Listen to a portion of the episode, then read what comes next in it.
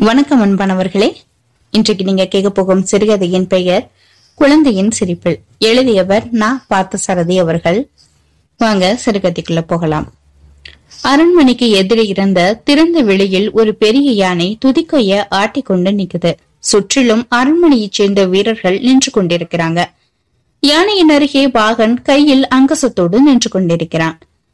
பக்கத்தில் இருந்த மேடை மீது அமைச்சர்களும் மந்திரிமார்களும் சுற்றி அமர்ந்திருக்க நடுவில் ஒரு இருக்கை மீது சோழ மன்னன் கிள்ளிவளவன் மிகுந்த கோபத்துடன் அமர்ந்திருக்கிறான். இயற்கை சீற்றம் ஏதாவது நடப்பதற்கு முன்னால ஒரு அமைதி நிலவி நம்ம எல்லாருக்குமே முன்னறிவிப்பு செய்யும். அது போலதான் அரசனோட முகத்துல ஒரு வெறி செயலை செய்வதற்கான முன்னறிவிப்பு இருந்துச்சு. அந்த மைதானத்தை சுற்றி நின்ற மக்களோட முகத்துல ஒரு விதமான சோகம் குடியிருந்தது.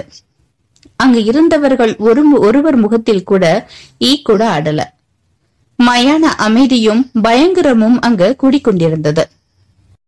இப்போ அரசன் அங்கிருந்த வீரர்களுக்கு கட்டளையிடுறான்.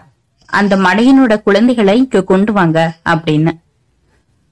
காவலர்களும் அரசனோட கட்டளைக்கு பணிந்து ஓடி போய் கால் நாழிகையில இரண்டு சிறுவர்களையும் அங்கு பிடிச்சு இழுத்துட்டு வராங்க. அந்த சிறுவர்களுக்கு பத்து வயதுக்கு மேல இருக்காது. அவர்களுடைய அந்த தோற்றம் எப்படி இருந்துச்சுன்னா ஆந்தரவற்ற குழந்தைகளோட நிலை எப்படி இருக்கும்? அது மாதிரி எண்ணி தேக்காத பரட்டி முடியாவும் கிழிந்த அழுக்கு படிந்த சட்டையோடையும் அந்த குழந்தைகள் இருக்கிறாங்க. அவங்க உடம்பு ரொம்ப நாள் சாப்பிடாம கடந்தது போல மெலிஞ்சு காணப்படுது. முற்றத்துல யானைக்கு அருகில அவங்கள கொண்டு போய் நிறுத்தவும் சிறுவர்களுக்கு பயம் வந்துருச்சு. அழ ஆரம்பிச்சுட்டாங்க. கண்களை கசக்கி கொண்டு அழுதுபடியே அங்கிருந்து திசைய பார்த்து ஓடுறாங்க. பக்கத்துல இருந்த காவலர்கள் அவங்கள ஓட விடாம பிடிச்சு யானையோட பக்கத்துல கொண்டு வந்து நிப்பாட்டுறாங்க. சிறுவர்களை காவலர்கள் ஓட விடாம இறுக்கி பிடிச்சதுல குழந்தைகள் ரொம்பவும் அழ ஆரம்பிக்குது. காவலர்களுடைய கையில இருந்து திமிரிக்கிட்டு எப்படியாச்சும் தப்பிச்சு போயிடணும் அப்படின்னு ஓடவும் முற்படுறாங்க. ஆனா அவங்களால முடியல. அந்த சிறுவர்கள் வெகு நேரம் அழுது ஆர்ப்பாட்டம் செஞ்சும் காவலர்கிட்ட இருந்து தப்பிச்சு போகணுங்கிற அந்த முயற்சி பலிக்கவே இல்லை.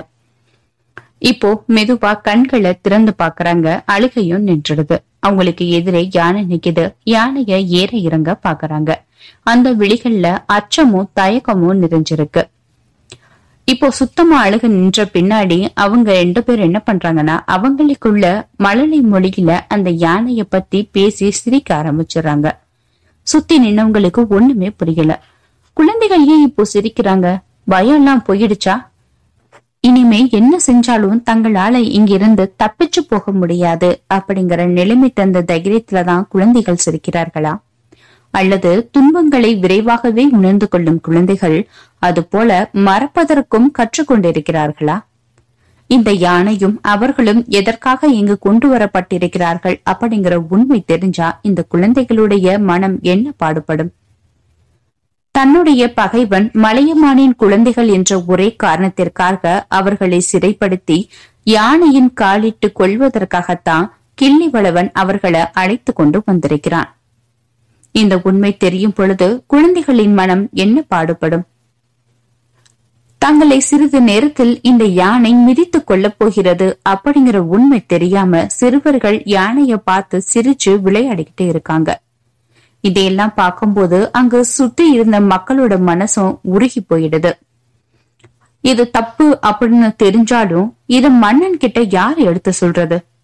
அரசியல் பகை காரணமாக தனக்கும் மலையமானுக்கும் இடையே இருந்த குரோதத்தை தீர்த்து கொள்வதற்காக அவன் மக்களை கொண்டு தீர்க்க வேண்டும். அப்படிங்கிற குரோதமான ஆசை கிள்ளிவளகனுக்கு எப்படிதான் உண்டாயிற்றோ. மனிதனுக்கு வயதும் அறிவும் வளர வளர அந்த அனுபவத்தையும் அறிவையும் கொண்டு தன் துன்பத்தை உணரவும் மற்றவர்களுக்கு துன்பம் செய்யவும் தான் அவன் பழகிக் கொள்கிறான். இதை நினைக்கும் பொழுது மனிதர்கள் குழந்தைகளாகவே இருந்துவிட்டால் இந்த உலகம் எவ்வளவு நன்றாக இருக்கும் என்று தோன்றுகிறது. அங்குள்ள அறிவாளிகளின் மனதிலும் இத்தகைய எண்ணம் தான் தோன்றியது. ஆனால் ஒருவருக்கு கூட கிள்ளி வளவனிடம் சென்று அவன் செய்யுவது தவறு என்று கூற துணிவு வரவில்லை.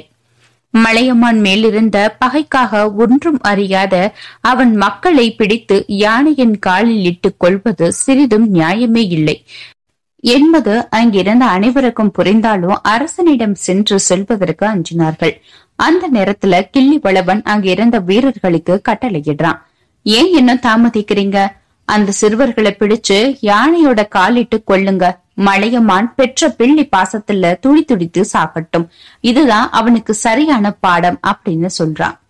இல்ல இல்ல. அது அவனுக்கு சரியான பாடம் இல்ல வளவா? உன்னுடைய கோழைத்தனத்துக்கு தான் அது சரியான சான்று அப்படின்னு சொல்றாங்க. அனல் கக்கும் விழிகளால கிள்ளிவளவன் அந்த கூட்டத்தையே பார்த்துக்கிட்டு இருந்தான். அங்க இருந்த அமைச்சர்கள் முகத்துல அதிர்ச்சி இருந்தது. யாரது? அரசரையே எதிர்த்து பேசியது அப்படின்னு.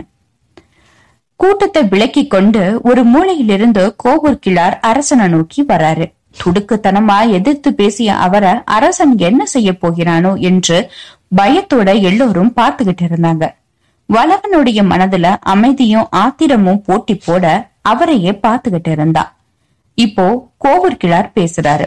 வளவா பாம்பு அடிக்க முடியாம தவற விட்ட ஒருவன் அந்த ஏமாற்றத்தையும் ஆத்திரத்தையும் பாம்பு புற்று மேல காட்டி தன்னுடைய ஆத்திரத்தை தீத்துக்கிட்டானா அது போல இருக்கு உன்னுடைய செயல்.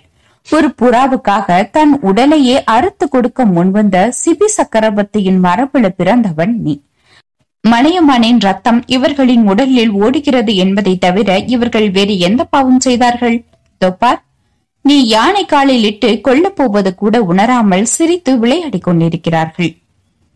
நீதி நிறைந்த இந்த சோழ நாட்டு மண்ணில் இவர்களது ரத்தம் படிவது உனக்கு களங்கமாக தோன்றவில்லையா?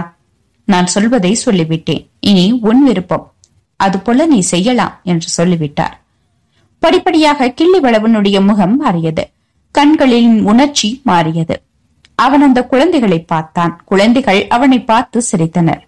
அந்த புனிதம் நிறைந்த குழந்தையின் சிரிப்பின் சக்தி அவனை சிரிக்க செய்துவிட்டது. யானையை கொண்டு போய் விடுமாறு கட்டளையிட்டான். குழந்தைகளை தழுவி கொண்டான் அறிவு செய்ய முடியாத காரியத்தை அன்பு செய்துவிட்டது.